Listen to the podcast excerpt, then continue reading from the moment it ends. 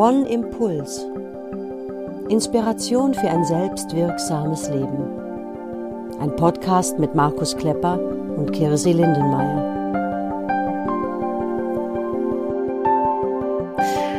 Hallo und herzlich willkommen zu unserer 28. Folge unseres Podcasts One Impuls. Wir sind Markus Klepper. Das bin ich und du bist Kirsi Lindemeyer. Hallo Kirsi, schön, dass wir uns wieder mal zum Podcast zusammenfinden. Genau, wir melden uns zurück nach einer Jahreswechselpause und äh, ich äh, darf mich erstmal kurz entschuldigen. Ich bin mal wieder durcheinander gekommen mit den Zahlen. Letztes Mal bei meiner Anmoderation. Markus hat es dann dankenswerterweise noch korrigiert und jetzt äh, habe ich es wieder. Wir sind jetzt bei der Folge 28 und wollen heute, ähm, wie angekündigt, nochmal das Thema Eltern und Kinder zum dritten Mal, also in der dritten Folge aufgreifen. Es werden gleich vorab gesagt auch ein paar Wiederholungen dabei sein. Das ist beabsichtigt, weil wir einfach denken, dieses Thema ist so ja prägend fürs Leben. Unsere Eltern prägen uns. Es ist eine Lebensaufgabe und heute wollen wir uns noch mal besonders dem Thema widmen, wie werden wir denn letztendlich erwachsen? Also wie koppeln wir uns auch ein Stück ab von unseren Eltern und hinterlassen auch unsere ganz eigenen Spuren?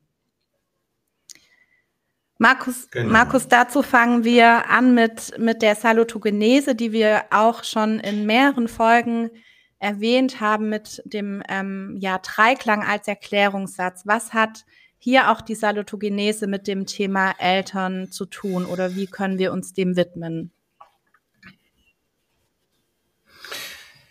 Ja, es ist ja sehr, sehr komplex und häufig auch sehr emotional belastend und damit auch verwirrend. Und deshalb ist so dieser Ansatz der Salutogenese der Dreischritt, der da heißt, erstens, ich weiß, dass ein Thema wichtig ist.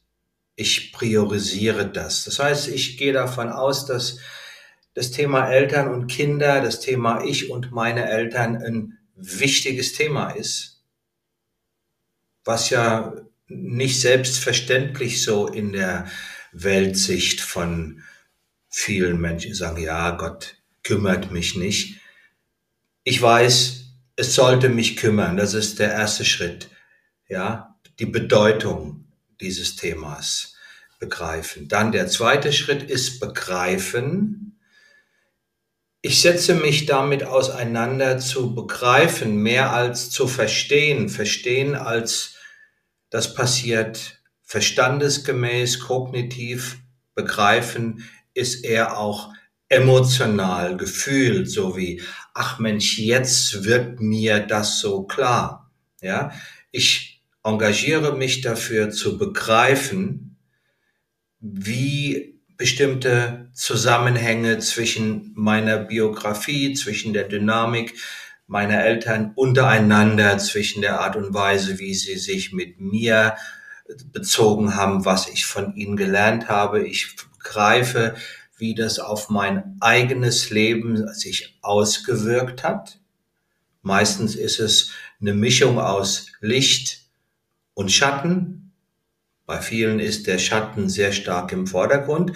Und der dritte Schritt in der Salutogenese, bewirken, selbstwirksam werden, aus dem Verständnis heraus, Handlungsoptionen zu erarbeiten oder Aufgaben zu erarbeiten, die ich selbst als erwachsener Mensch leisten kann und leisten muss Schritte zu gehen, Entscheidungen zu treffen, um zwei Dinge zu erreichen, nämlich um einmal selbst erwachsen zu werden, die bestimmende Instanz in meinem Leben und dann mit meinem eigenen Tun Spuren in der Welt zu hinterlassen.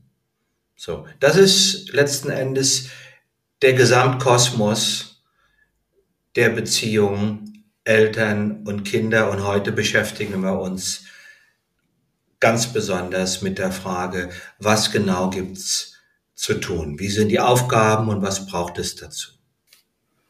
Und an der Stelle auch nochmal der Hinweis, dass wir vor allem die, die ersten zwei Punkte des äh, sozusagen dieses Dreischritts der Salutogenese in unseren letzten beiden Folgen ähm, erörtert haben über Eltern und Kinder, falls ihr da nochmal nachhören möchtet oder sie noch nicht gehört habt. Und ähm, ja. Das heißt, in der Folge 25 und in der Folge 26. Ja, genau. Stimmt. Danke, Markus. Nicht, dass wir hier wieder durcheinander kommen mit den Zahlen. Weil die Folge 27 habe ich eingeschoben, da warst du gar nicht bei. Kirsi, das ging in der Folge 27 um den Werdegang von mir. Das ist, war sozusagen eine Extra-Folge, die den Flow von den drei Folgen unterbrochen hat. Ja, wichtiger Hinweis. Ihr erkennt es aber gut an den Überschriften der Folgen, ähm, wann es um Eltern und ähm, Kinder geht. Genau. Ja, Markus, du hast es schon angedeutet. Wir befassen uns in der Folge vor allem damit, wie dann diese Schritte auch jetzt sein können ins Erwachsenwerden. Also wir ähm, haben ja die fünf Phasen der Beziehung in Folge 26 erläutert. Und ähm, jetzt kommt so der Schritt raus ins echte Leben. Also letztendlich beginnt er ja mit dem 18. Lebensjahr, in dem wir auch, also es verändert sich ganz viel rechtlich und im Außen. Also wir sind zumindest formal erwachsen. Was ist denn so der innere Schritt, der damit verbunden sein könnte und vielleicht auch sollte? Genau, also die, die Schritte davor, während wir Kinder sind, während wir, so wie das mein Vater und sicherlich viele andere Eltern auch ihren Kindern vermittelt haben mit diesem Spruch, solange du deine Füße unter meinen Tisch steckst, machst du, was ich sage. Ja, solange wir zu Hause im Elternhaus leben, solange wir noch nicht volljährig sind, solange gilt, Eltern haften für ihre Kinder, solange ist es mit dem Erwachsenwerden noch nicht dran. Das beginnt mit der nächsten Phase eigentlich mit der Volljährigkeit, mit der Strafmündigkeit, also heutzutage äh, mit dem 18. Lebensjahr. Und zu meiner Zeit, als ich 18 war, war es an und für sich selbstverständlich, dass die allermeisten Gleichaltrigen dann auch hinausgegangen sind in die Welt.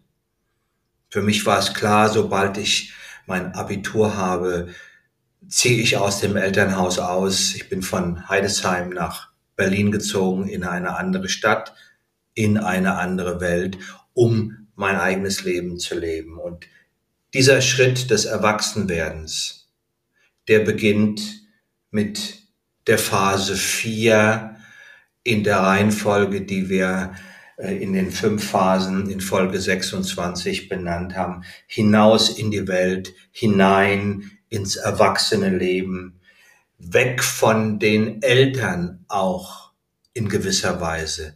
Das ist die Phase der Abnabelung und der, des Entwickelns meiner eigenen inneren und äußeren Freiheit und meiner eigenen Größe. Wir übernehmen selbst die Verantwortung für unsere eigenen Entscheidungen und wir entlassen die Eltern aus der Pflicht, für unsere Entscheidungen die Konsequenzen zu tragen. Es wäre gut, wenn die Eltern dieses Bewusstsein auch hätten. Aber letzten Endes das finde ich ganz wichtig, ist es die Freiheit, es geht ja auch um Freiheit, ja, und die Freiheit, die ich habe, die muss ich mir nehmen. Wenn, man, wenn jemand anders sie mir gibt, dann kann er sie mir auch wieder wegnehmen. Wenn ich sie mir nehme und dafür sorge, dass das passiert, dann gehört sie mir. Ja, wir haben bei den drei Aufträgen der Kinder an die Eltern davon gesprochen, ja, dass der erste Auftrag schützt mich, der zweite zeigt mir, wie Leben gelingt und der dritte wisse, es ist ein Auftrag auf Zeit. Und die Zeit endet eigentlich mit der Volljährigkeit. Das ist häufig im Bewusstsein der Eltern gar nicht so vorhanden. Die hätten häufig gerne oder sie fühlen sich verantwortlich dafür, auch noch weiter für uns die Kohlen aus dem Feuer zu holen. Selbst wenn sie das tun, wenn ich weiß, dass von jetzt an andere Gesetzmäßigkeiten gelten, dass ich meine eigenen Entscheidungen treffen darf, muss und auch dafür die Verantwortung übernehmen. Dann beginnt dieser Ablösungsprozess unweigerlich und der ist ganz, ganz wichtig. Und zugleich möchte ich hinzufügen, dass das ja leider in der Praxis auch nicht immer funktioniert. Also viele Menschen haben mit 18 noch kein Abitur, sondern sind eher 19. Und dann kommt ja auch oft noch der Aspekt, wer finanziert das Studium oder wohne ich vielleicht noch ähm, zu Hause, wenn ich studiere. Das heißt, so die Füße stehen noch unter dem Tisch der Eltern. Ähm, das fände ich einfach nochmal wichtig zu sagen. Es ist dann doch auch ein gradueller Prozess. Also es geht nicht von heute auf morgen.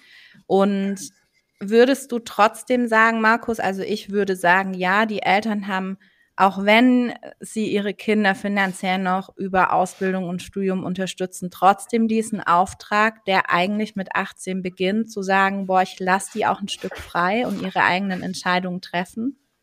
Absolut. Je klarer, auch wenn aus unterschiedlichen Gründen die Kinder vielleicht noch zu Hause wohnen oder wenn dieser Abnabelungsprozess im Außen noch nicht so klar stattgefunden hat. Je klarer beide Parteien wissen, die inneren Gesetzmäßigkeiten sind andere, umso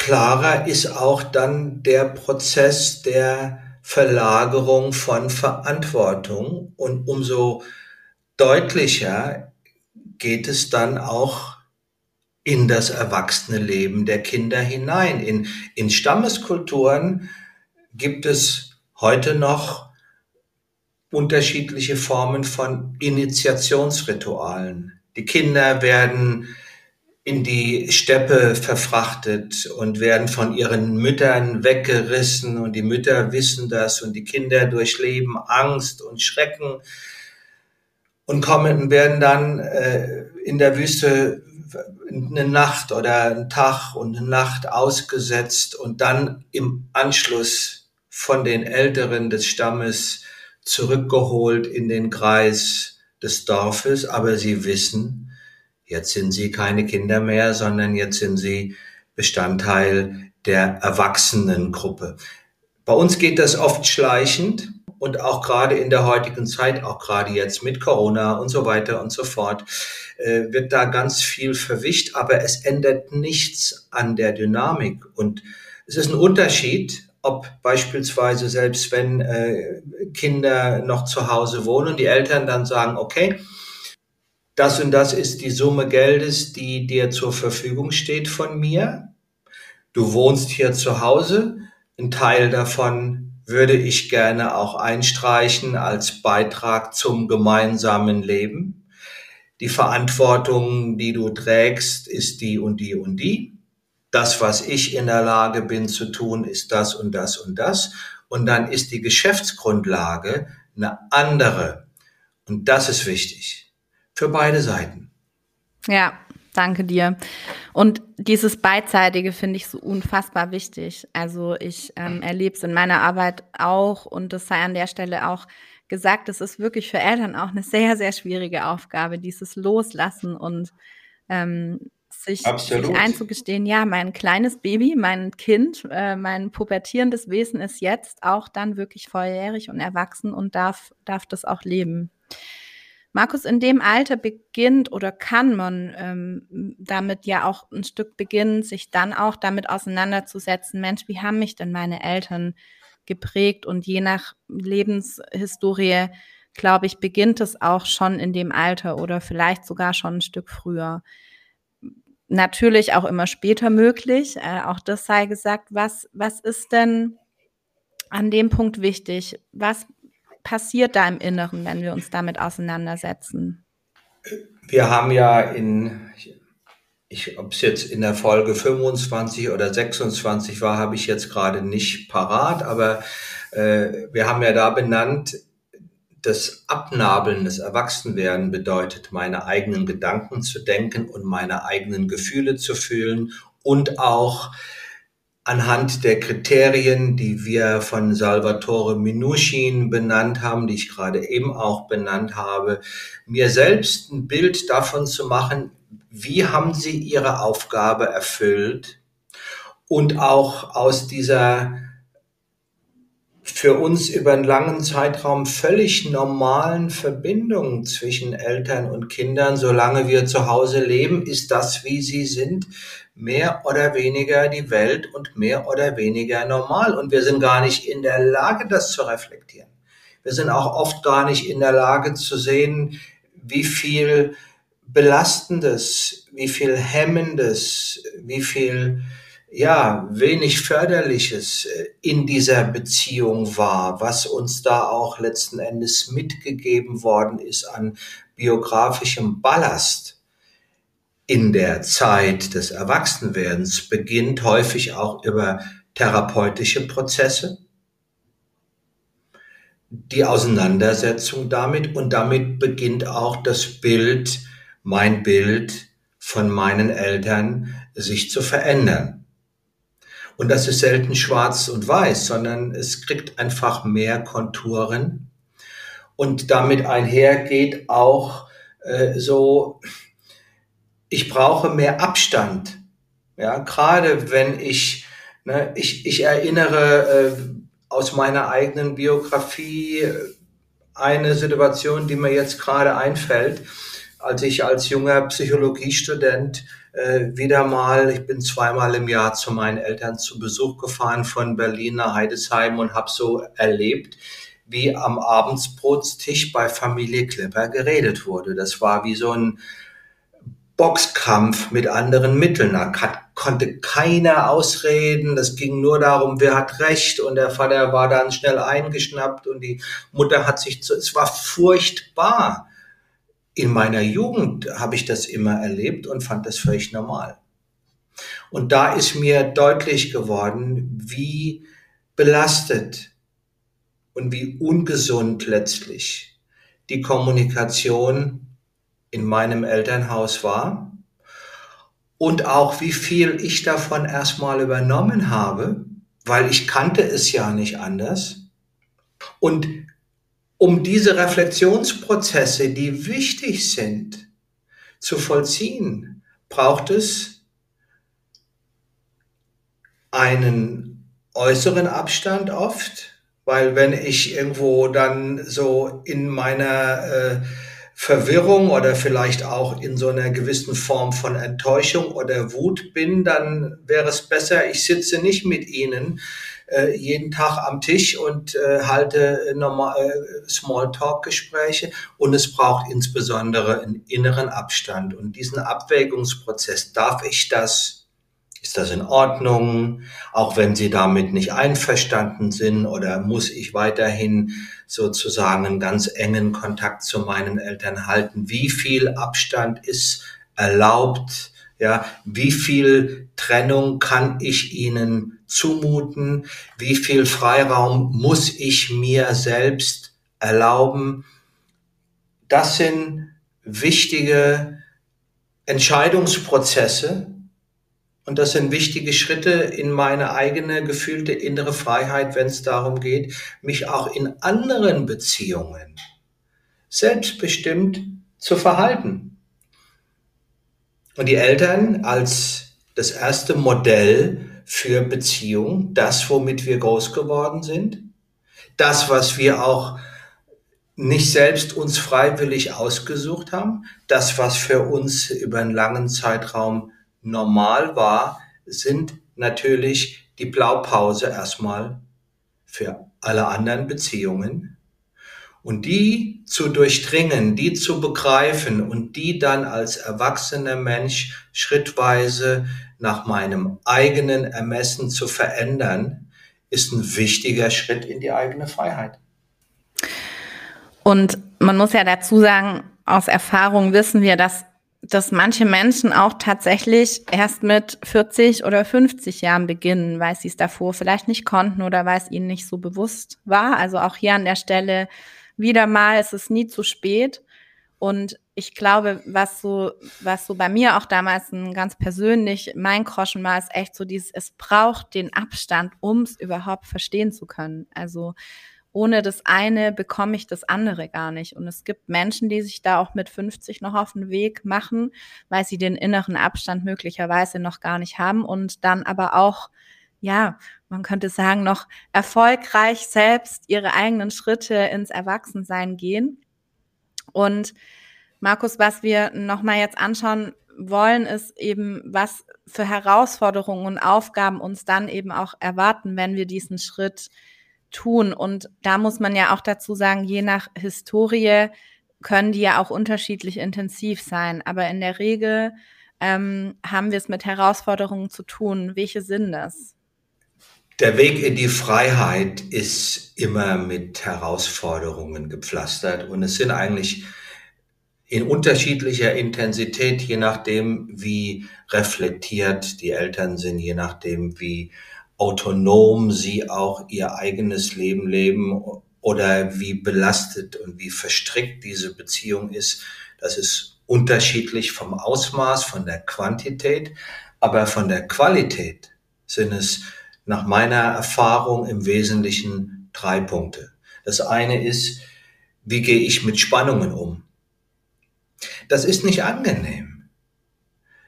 Wenn die Dynamik in der Beziehung sich verändert, wenn ich so daran denke, wie als ich meinem Vater mit 18 oder mit 19, als er bestimmte Forderungen gestellt hat äh, in, in, in der Zeit, in der ich in Berlin war, er wollte mit mir jeden Morgen telefonieren und verlangte, dass ich meinen Freunden sage, sie mögen nicht anrufen, weil mein Vater anruft und so weiter. Ich glaube, ich habe die Geschichte irgendwann mal hier auch in einem Podcast erwähnt.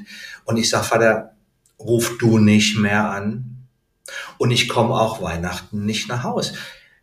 Das macht natürlich Stress. Das ist unangenehm.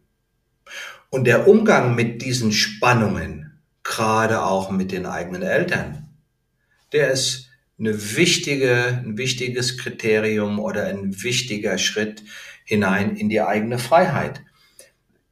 Der Umgang mit Erwartungen, ja, wir alle haben ja ganz viele Wünsche und Erwartungen an unsere Eltern. Sie sollen uns verstehen, sie sollen für uns da sein, sie sollen uns lieben und, und, und, und, und. Und insbesondere dann, wenn das früh in der Kindheit nicht passiert ist, wenn da was gefehlt hat, wenn also sag mal das innere Kind, was sich das wünscht und auch braucht, Mangel gelitten hat, dann bleiben diese Erwartungen häufig auch noch im Erwachsenenleben bestehen. Und wir wünschen uns, dass unsere Eltern anders wären, als wir sie erlebt haben. Und Klienten, die, und das sind viele, die mir dieses, diesen Wunsch übermitteln und die dann empört sind mit 50. Die versteht mich immer noch nicht und die hört immer noch nicht zu und die ist immer noch genauso. Hm? Und dann äh, bringe ich gerne so dieses Bild von dem Hund und dem Schwanz. Und die Frage, wer wedelt mit wem? Die Eltern sind der Hund in dem Bild. Die Kinder sind der Schwanz. Die Kinder kommen später und hängen irgendwie an den Eltern dran. Und es ist nun mal nicht so, dass der Schwanz mit dem Hund wedelt, sondern der Hund wedelt mit dem Schwanz. Das heißt, es wäre ganz gut, hilfreich, davon auszugehen, die Eltern verändern sich nicht, weil wir das wollen. Die bleiben so, wie sie sind. Und das ist auch häufig einfach eine Erfahrung, die wir machen. Was wir verändern können, sollen, müssen, ist unsere eigene Erwartung. Als Kind brauche ich das. Als Erwachsener brauche ich es nicht, dass meine Eltern mir zuhören, dass meine Eltern mich verstehen, dass sie irgendwie gute Berater sind, dass sie interessiert sind an meinem Leben. Ich, es wäre schön, wenn es so wäre. Ich brauche es nicht. Ich kann mir das auch woanders holen. Also der Umgang mit Erwartungen ist der zweite Punkt. Und der dritte Punkt ist das Thema Schuldgefühl. Hatten wir schon des Öfteren hier Schuldgefühl als Muskelkater der Seele auf dem Weg in die Freiheit. Dieses Bild, was, was entnommen ist aus dem Sport, wenn ich mich, wenn ich trainiere, wenn der Muskel trainiert wird, dann gibt es Muskelkater als eine Station auf dem Prozess, wieder stärker zu werden. Beim Sport weiß ich, wenn ich Muskelkater erlebe, dann tut sich was und erlebe das vielleicht als unangenehm, aber als gutes Zeichen. Und wenn es um meine Freiheit geht, ist es genauso. Es gibt etwas verkürzt ausgedrückt, keine wirkliche Freiheit, ohne dass ich in der Lage bin, mit den Schuldgefühlen, darf ich das? Ist das in Ordnung? Bin ich zu egoistisch? Gehe ich zu weit? Diese Schuldgefühle, die hochkommen, mit denen bewusst und ähm, reflektiert umzugehen und sie halt dann auch mal unter Umständen an der Hand zu nehmen wie Kinder und zu sagen, ja, ich darf das, ich brauche das, das ist in Ordnung. Und zu merken, es passiert nichts Schlimmes. Ich habe noch eine Anmerkung zu dem zweiten Punkt mit den Erwartungen. Ähm, der gilt natürlich auch umgekehrt. Also auch unsere Eltern haben ja teilweise, wenn wir erwachsen sind, noch die ein oder andere Erwartung oder Erwartungen an uns, die nicht mehr ganz passend sind.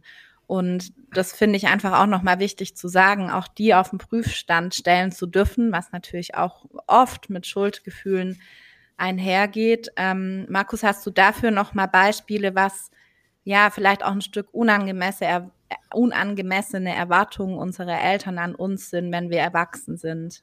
Ja, ich meine, wir alle kennen das. Letzten Endes häufig ist ja so die Aufgabe, äh, unbewusst die Aufgabe, äh, die wir als Kinder übernehmen, gib meinem Leben einen Sinn, mach mich glücklich, äh, sei für mich da, fülle mein Leben aus mit Lebendigkeit oder mit äh, anderen äh, Inhalten, weil ich das selbst nicht kann. Viele Kinder haben auch von Anfang an so ein Stück die Aufgabe, das Leben ihrer Eltern zu bereichern. Und das ist niemals die Aufgabe der Kinder. Es ist niemals die Aufgabe der Kinder, eine Verantwortung, die die Eltern für ihr eigenes Leben nicht übernehmen, zu tragen. Und wenn wir dann aus dem Haus gehen und die Eltern erleben, es fehlt was, der Lebenssinn geht verloren. Sie fühlen sich plötzlich abgemeldet oder äh, wissen nicht, was mit ihrem Leben anzufangen ist. Ja, warum, warum rufst du denn nicht an? Warum besuchst du mich denn nicht ständig? Warum kommst du denn Weihnachten nicht zu mir? Es ist ja so, so trist, mein eigenes Leben. Das mag schon sein. Aber das ist nicht unsere Verantwortung als erwachsene Menschen. Das ist die Verantwortung der Eltern selbst. Und diesen Wechsel, dieses klarzukriegen, diese Rückgabe der Verantwortung, genauso wie wir als junge Erwachsene die Verantwortung für unser eigenes Leben und auch für die Konsequenzen selber lernen müssen zu tragen.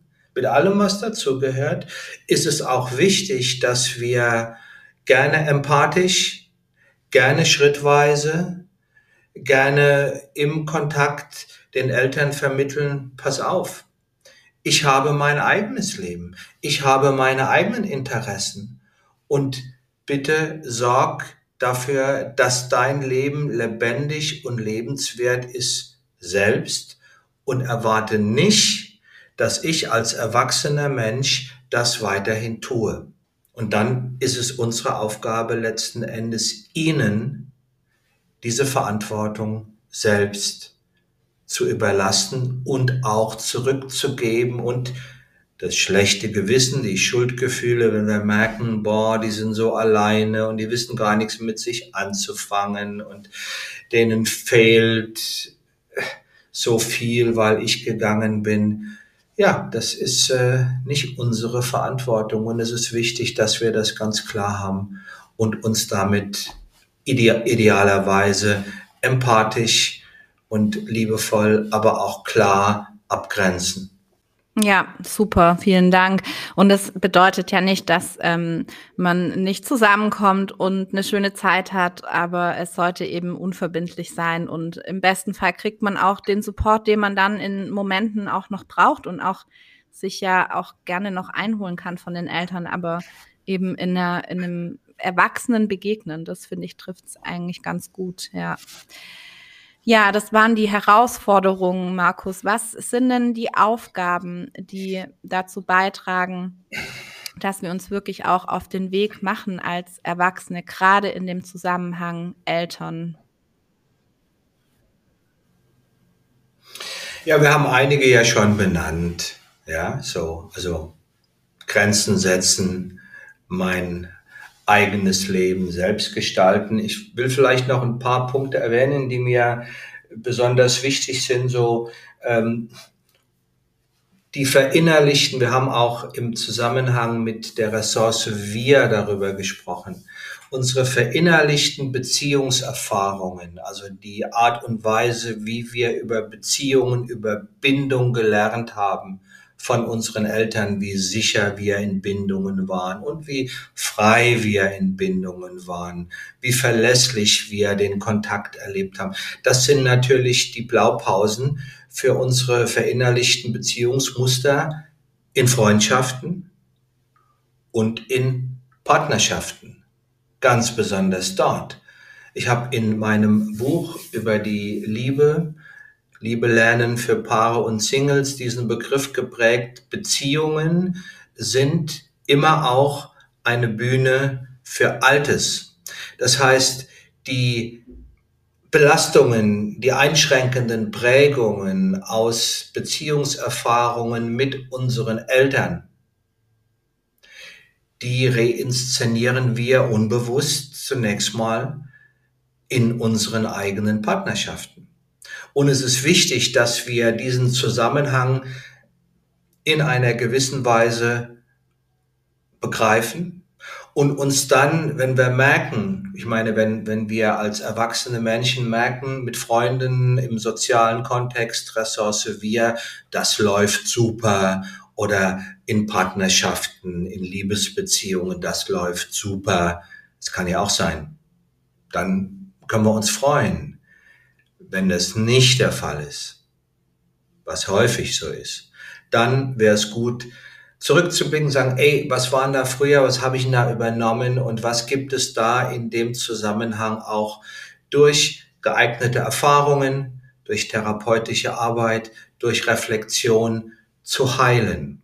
Ja, also so die verinnerlichten Beziehungsmuster erkennen und heilen wäre eine Aufgabe. Eine andere Aufgabe ist, je nachdem, wie ausgeprägt und wie positiv so dieses sei mir ein Vorbild, zeig mir, wie Leben gelingt von meinen Eltern war, wie, wie sehr sie als Vorbild für mich auch irgendwie einen guten Job gemacht haben oder eben auch keinen guten Job gemacht haben. Als erwachsener Mensch bin ich in der Lage, mir neue Vorbilder zu suchen und dort das eben nachholen zu lernen, was ich in meinem in meiner Herkunftsfamilie nicht gelernt habe. Für mich war mein Vater kein Vorbild in vieler Hinsicht. Er ist es im Nachhinein dann doch noch geworden, glücklicherweise. Aber er war halt auch ein gebrochener Mann. Er war halt ängstlich. Er war vorsichtig. So.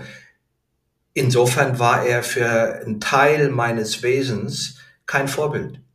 Und ich bin aktiv auf die Suche gegangen, habe mir Lehrer gesucht. Ich habe das in der Uni gesucht. Es gab ein paar wenige Professoren. Klaus Holzkamp war einer davon.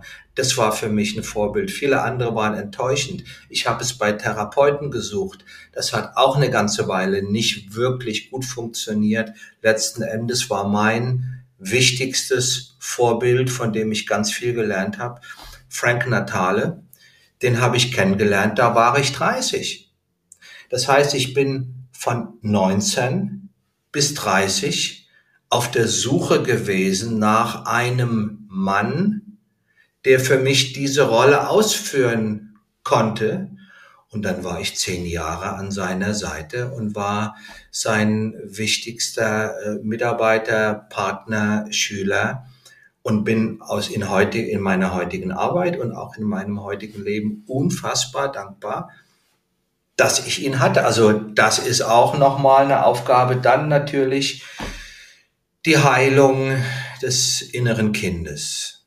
Ja, also so uns mehr und mehr mit der unerlösten Seite unseres Lebens, mit dem, was früher gefehlt hat, mit dem Schattenkind, um mit Stefanie Stahl äh, zu sprechen, zu beschäftigen, diesen Teil in uns äh, äh auch immer mehr zu fassen zu kriegen, sowohl konzeptionell ihn zu begreifen, als auch zu spüren, wie sich das anfühlt und wie sich das auswirkt.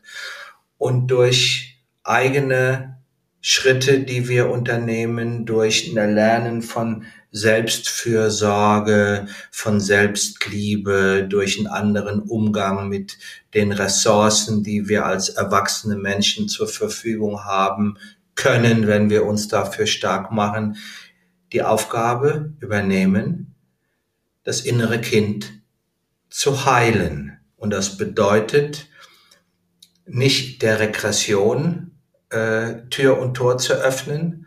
Das heißt, ständig diese äh, regressiven Gedanken und Gefühle irgendwie groß zu machen, sondern was braucht ein Kind, was in Not ist? Es braucht Trost, es braucht Schutz, es braucht Halt, so dass es in Frieden kommen kann. In unserer Kindheit wäre das eigentlich die Aufgabe gewesen unserer Eltern oder eben des sozialen Umfelds, in dem wir groß geworden sind. Schutz, Halt, Geborgenheit. Diese drei Begriffe, die wir auch im One immer wieder wie so einen roten Faden, zehn Tage erleben und äh, auch erfahren. So, das braucht das innere Kind von den Eltern, von den Großen. Wenn es das nicht gekriegt hat, dann fehlt was in uns. Dann ist unser Selbstwertgefühl, unsere gefühlte positive Autonomie, unsere Fähigkeit, mit uns selbst alleine zu sein, statt uns einsam zu fühlen, unsere innere Unabhängigkeit und all das. Das ist ansonsten schlecht aufgestellt. Und die Arbeit mit dem inneren Kind bedeutet zu schauen, was können wir tun und welche Erfahrungen brauchen wir, dass dieses innere Kind in Frieden kommen kann und erwachsen werden. Auch da ist es wieder, ja. Und als Erwachsene ist es unsere eigene Aufgabe.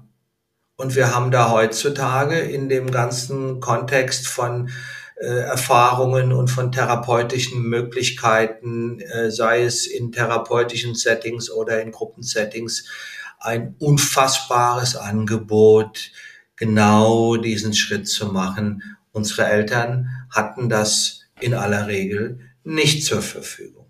Ja, also die Heilung des inneren Kindes und dafür zu sorgen, dass es erwachsen werden kann, ist auch ein wichtiger Schritt. Und dann natürlich die Aufgabe, ähm, nicht im, im, im Zorn äh, oder in der Projektion für meine eigene äh, Unzulänglichkeit äh, die Eltern als Sündenböcke herzunehmen, sondern durch mein eigenes Zutun es besser zu machen.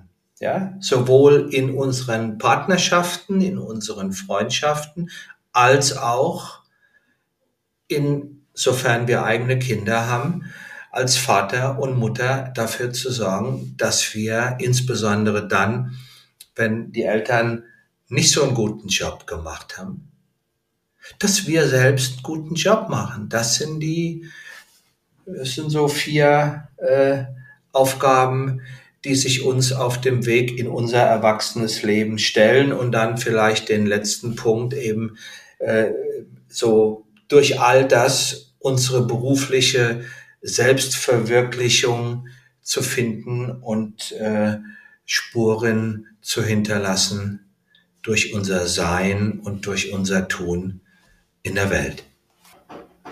Ja, wir hatten auch in der äh, vorletzten Folge, also in der letzten Folge über Eltern und Kinder, die innere Kindarbeit auch noch mal ein Stück ausführlicher beschrieben, falls euch das noch interessiert. Und ich würde gern in dem Zusammenhang noch mal bestärken, Markus, du hattest es auch kurz erwähnt, ähm, dass eben das innere Kind auch durch Vorbilder und Menschen heilen kann. Also das eine ist die innere Kindarbeit, die ich selbst leisten kann, aber es finde ich in dem Zusammenhang nochmal wichtig, ähm, wirklich sich die Erlaubnis zu geben, sich diese Vorbilder zu suchen. Und das heißt ja nicht unbedingt, dass unsere Eltern alles schlecht gemacht haben, aber sie können in der Regel nicht alles bedienen. Und auch daraus eben nicht so eine, ja, wie soll ich sagen, nicht so was ganz Großes zu machen. Also bei mir im Leben kamen, kamen die Vorbilder, ich habe sie mir schon auch aktiv gesucht und einfach durch ihr Sein waren sie mir irgendwie schon Mutter oder Vater und ähm, haben mich natürlich nicht klein behandelt. Das finde ich auch sehr, sehr wichtig, den Punkt, den du erwähnt hast. Aber sich die Freiheit zu geben, zu sagen, Mensch, ich muss doch nicht alles in einem Menschen finden, äh, finde ich einfach sehr, sehr wichtig. Weder in meinen Eltern noch in einem Vorbild, ähm, nach dem ich dann irgendwie nur noch giere. Ganz ein wichtiger Punkt, Cassie, ja. Ja, Markus, wir kommen zum zweiten Schritt unseres Erwachsenseins im Zusammenhang mit unseren Eltern. Ähm, wir haben ihn genannt Heilung und Versöhnung, der so ab dem Alter 50 plus beginnt. Und Heilung und Versöhnung sind ja auch sehr starke und kräftige Worte. Also je nachdem, wie unsere Historie war und was eben auch vorgefallen ist zwischen Eltern und Kindern, kann ja auch das wieder unterschiedlich intensiv sein. Also ähm, wir gehen jetzt nicht davon aus, dass immer alles bei unseren ZuhörerInnen ganz schrecklich war, aber es kann schon manchmal auch sein, dass in dem Alter noch ganz viel passieren kann, Markus.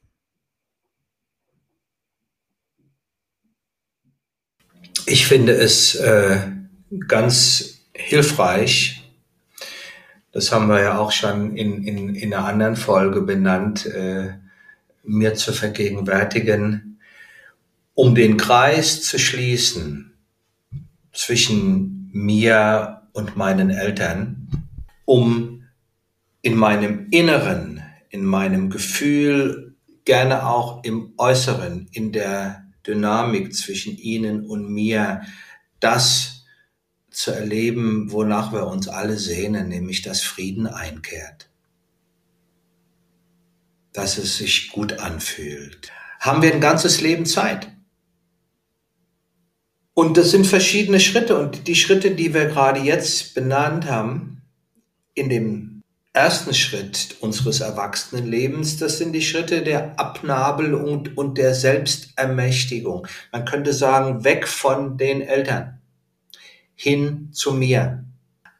Und dann kommt, und 50 plus ist hängt halt damit zusammen, wenn die Eltern äh, 25 sind, meine waren 26, als ich geboren worden bin, oder äh, noch älter, äh, dann sind die Eltern, wenn wir Kinder 50 sind, eben 65 oder 70 oder 75 und gehen in die letzte Phase ihres eigenen Lebens. Und dann beginnt die Chance, sozusagen das, was ich erhalten habe, als sie die Großen waren und ich der Kleine, jetzt wo ich der Große bin oder die, auch wieder zurückzugeben. Die Kräfteverhältnisse verändern sich. Ich bin derjenige, der in Saft und Kraft ist, der noch einen großen Teil seines Lebens vor sich hat, hoffentlich auch seine eigenen Hausaufgaben gemacht hat, worin die bestehen. Das haben wir gerade eben benannt. Und die Eltern gehen den Weg zum Ende ihres Lebens, werden abhängiger, bedürftiger, verlieren an bestimmender Kraft über mich, verlieren an Macht, werden häufig auch zugänglicher, demütiger, empfindsamer. Und das ist der Zeitpunkt, einerseits zurückzugeben, das Geschenk, was ich erhalten habe, nämlich das Geschenk meines Lebens, oder andererseits zu heilen, was bisher noch nicht geheilt ist. Das ist die Zeit zum Beispiel, also den, den inneren und äußeren Frieden, den wir ja alle wollen, machen wir uns nichts vor. Niemand genießt es, wenn er in seinem Inneren ein grauenvolles Bild von seinen eigenen Eltern hat oder wenn er mit ihnen irgendwie im Unfrieden ist. Das belastet auch uns, auch wenn wir das abspalten. Es ist auch nicht gesund. Nicht für uns und nicht für sie. Das heißt, den inneren Frieden zu erreichen und vielleicht auch im Außen ein gedeihliches Miteinander zu finden, das ist eine Situation oder ein Zustand, der beiden dient. Und diese Phase, die macht das möglich. Also aufrichtige, erwachsene Gespräche über das, was war, über das, was ist und vielleicht über das, was bleibt. Gespräche, die möglicherweise in der Zeit davor einfach nicht möglich waren weil die Zeit noch nicht reif war. Ja, ja ich habe, glaube ich, irgendwann mal ähm, in dem Zusammenhang von der einen Klientin, das war so das eindrucksvollste äh, Beispiel, äh, die kurz vor dem Tod von ihrer Mutter, ja, äh, ganz unvermittelt von ihrer Mutter etwas hört, wonach sie ein Leben lang sich gesehnt hat und worum es oft Streit gab. Die Mutter die viel Schuld auf sich geladen hatte in der Kindheit, sagt zu ihrer Tochter völlig unvermittelt, es tut mir leid. Und kurze Zeit später stirbt sie. Ja? Also es ist wichtig, dass wir gerade dann, wenn es schwierig ist, die, die, die Chance, die in dieser Lebenszeit, äh, äh, die der innewohnt, dass wir die realisieren und gucken, wie weit wir das auch umsetzen können. Ja, und ich meine, als wir Kinder waren, als wir klein waren, waren wir abhängig von der Fürsorge, von dem Caring, von der Aufmerksamkeit, von dem Schutz unserer Eltern. Wenn sie alt werden, brauchen sie das in gewisser Weise auch durch uns, von uns eine vorausschauende Vorbereitung und Planung dessen, was kommt. Pflege, Fürsorge, dafür zu sorgen, dass ihnen der Abschied aus diesem Leben möglichst in, in Würde und äh, äh in, in, in einem menschenwürdigen äh, äh, um in einer menschenwürdigen Umgebung zuteil wird und gleichzeitig darauf zu achten, meine eigenen Grenzen dabei zu wahren. Ja, also auch da wieder so die Abgrenzung.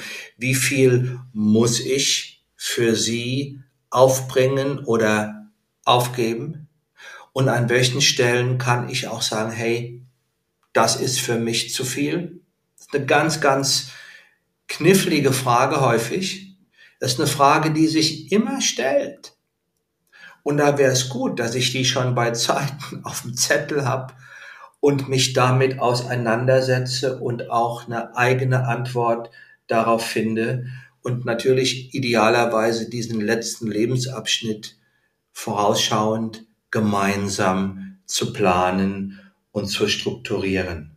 Ja, also in dem Bewusstsein, wir sind die Großen. Wir haben die Ressourcen. Wir haben die Möglichkeiten.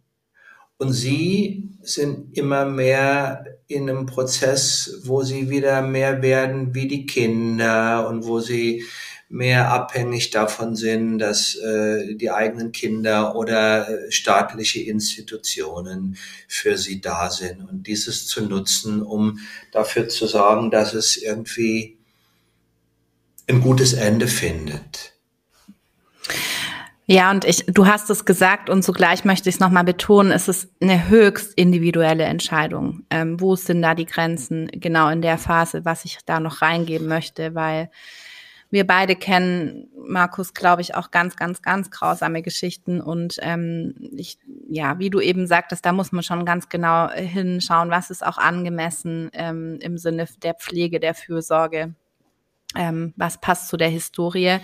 Aber im Allgemeinen ist es natürlich schon so, wie du beschrieben hast. Ne? Zum Glück sind es jetzt nicht ganz, ganz viele Menschen, die eine ganz heftige Geschichte haben, dass man sagen muss, boah, da muss man ähm, vielleicht auch an der einen oder anderen Stelle sagen, dafür bin ich gar nicht mehr zuständig. Aber der Vollständigkeit habe wollte ich es erwähnen, dass auch das sein kann. Und ein anderer Punkt, den hatten wir, ja, du gerne nochmal? Also ich bin da ganz bei dir, Kirsi. Ähm, es ist ganz wichtig, dass wir uns darauf vorbereiten. Gerade dann, wenn wir, wenn die Eltern sich um ihr eigenes alten äh, Leben kümmern, wenn sie Verantwortung übernehmen und so, dann läuft das wahrscheinlich auch relativ smooth.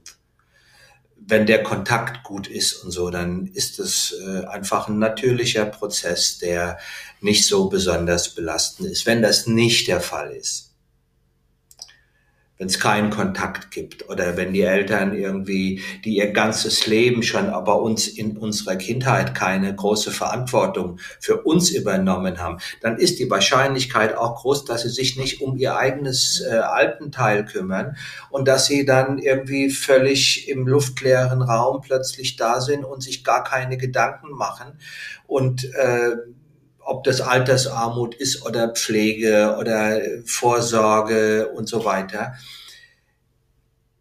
dann sollten wir als Kinder das irgendwie durchdenken, besprechen äh, mit guten Freunden, mit staatlichen Stellen, mit einem Therapeuten, weil wir kommen an diesem Thema nicht vorbei. Und es kann natürlich auch heißen, wir treffen die Entscheidung und wir verantworten sie auch, zu sagen, ich kümmere mich nicht darum. Es gibt ja auch so, was diese finanzielle Seite anbelangt. Ich weiß nicht, es ist ein paar Jahre her, dass im Sozialgesetzbuch eine bestimmte finanzielle Grenze eingezogen worden ist. Ich glaube, es sind 100.000 Euro brutto im Jahr, bis zu denen auf das Einkommen der Kinder nicht zugegriffen wird für die Pflege der Eltern. Ich habe da teilweise schlimmes, schlimme Situationen erlebt, wo Kinder, die in ihrer Kindheit misshandelt worden sind, die 20, 25, 30 Jahre lang keinen Kontakt hatten zu ihren Eltern, plötzlich eine Rechnung kriegen vom Amt bitte zahl mal. Einige Gutachten dazu geschrieben, damit sie davon rauskommen. Mittlerweile gibt es eine Grenze. Also auch der Gesetzgeber ist mit diesen Themen beschäftigt. Und egal wie das genau zu regeln ist, natürlich äh, ist es auch wichtig, auf meine eigenen Grenzen zu achten. Aber der, der wichtige Punkt, es geht uns ja hier um, was kann ich tun, um mein erwachsenes Leben selbstbestimmt und frei zu leben. Und das bedeutet, ich setze mich mit den Themen auseinander, bevor sie mir auf die Füße fallen. Und finde eine eigene Haltung dazu, die zu mir passt und die ich auch guten Gewissens verantworten kann. Ja, ganz wichtiger Punkt. Also an dem Thema äh, kommt man nicht dran vorbei, einfach nur wegschauen. Das macht keinen Sinn. Äh, nur der Vollständigkeit halber, die Grenze, die, diese finanzielle Grenze gab es schon immer, sie wurde nur erhöht. Ähm, ich meine die 100.000 Stimmen. Wir liefern es gerne äh, nächstes Mal nach, genau.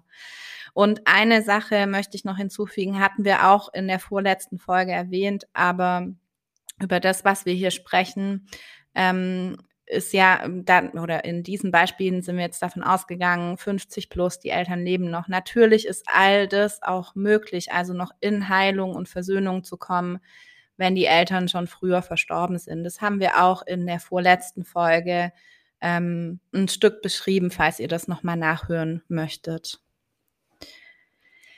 Ja, Markus, der, wenn wir all das äh, hinter uns haben, sozusagen, ähm, gibt es noch einen, einen dritten Schritt, den wir auch noch benennen möchten. Was, um was geht es in diesem dritten und doch dann auch, ja, eigentlich letzten Schritt? Ja, der, der wird manchmal auch so übersehen. Ich habe ihn genannt, die, die Legacy Period auf Englisch. Also Legacy ist das Vermächtnis. Ja, so.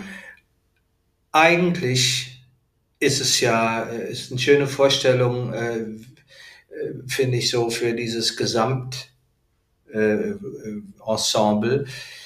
Wir, unsere Eltern schenken uns unser Leben. Das ist ihre Aufgabe und sie führen uns hinein. Also früher hat man gesagt, Kinder großziehen. Ja, sie ziehen uns groß, sie führen uns hinein ins Leben. Das ist der erste Schritt, die ersten 18 Jahre. Der zweite Schritt, über den wir hier jetzt die ganze Zeit sprechen, ist, wir nehmen das Leben. Wir nehmen es an mit seinen Sonnen- und seinen Schattenseiten. Wir vertreiben die Schatten. Wir setzen uns mit den belastenden Faktoren auseinander. Wir heilen sie und emanzipieren uns davon und nehmen unser Leben, was uns geschenkt worden ist, an. Wir machen was draus. Und dann geben wir es weiter. Wir geben es weiter an unsere Kinder, so wie wir eigene Kinder haben. Oder aber, wenn wir keine eigenen Kinder haben, so wie ich etwa, auf eine andere Art. Und im Idealfall geben wir die Essenz dessen, was unsere Eltern uns übermittelt haben, auf unsere eigene Art und Weise weiter in die Welt. Und dann wird sozusagen das unser Vermächtnis. Ich möchte es vielleicht einem persönlichen Beispiel illustrieren. Ich glaube, da macht es am meisten, da ist es, viel mehr gibt es dazu gar nicht zu sagen. Ähm, ich fühlte mich von meinen Eltern immer geliebt und gleichzeitig bin ich in einer gewissen Weise aus der Art geschlagen, so dachte ich oft und habe mich oft gefragt, Mensch, was habe ich denn mit denen eigentlich zu tun? Weil mein Leben war so anders als ihrs. Ich war immer umgeben von Menschen. Ich habe schon früh Menschen irgendwie als Lehrer um mich geschart und auch heute in meiner Arbeit im Kontext der One-Seminare bin ich so ein Stück der, der Papa der Kompanie. Währenddessen ich aus einem ganz kleinen, aus einer ganz kleinen Familie komme, Vater, Mutter und zwei Söhne. Und ich habe mich oft gefragt, wie kommt es, dass, dass ich jetzt hier schon früh in meinem immer wieder so, so eine zentrale Figur war, in, um die sich, äh, also die irgendwie andere Menschen um sich versammelt, als Lehrer, als zentrale Figur. Begriffen habe ich das nach dem Tod meiner Mutter. Meine Mutter hat sich dem, dem Lebensradius meines Vaters untergeordnet und hat, meine Eltern haben ein recht zurückgezogenes Leben gelebt. Nach der Beerdigung meiner Mutter komme ich aus der Kapelle raus, bei uns auf dem Dorf, die Nachbarn waren alle im Urlaub, weil es war direkt nach den Sommerferien.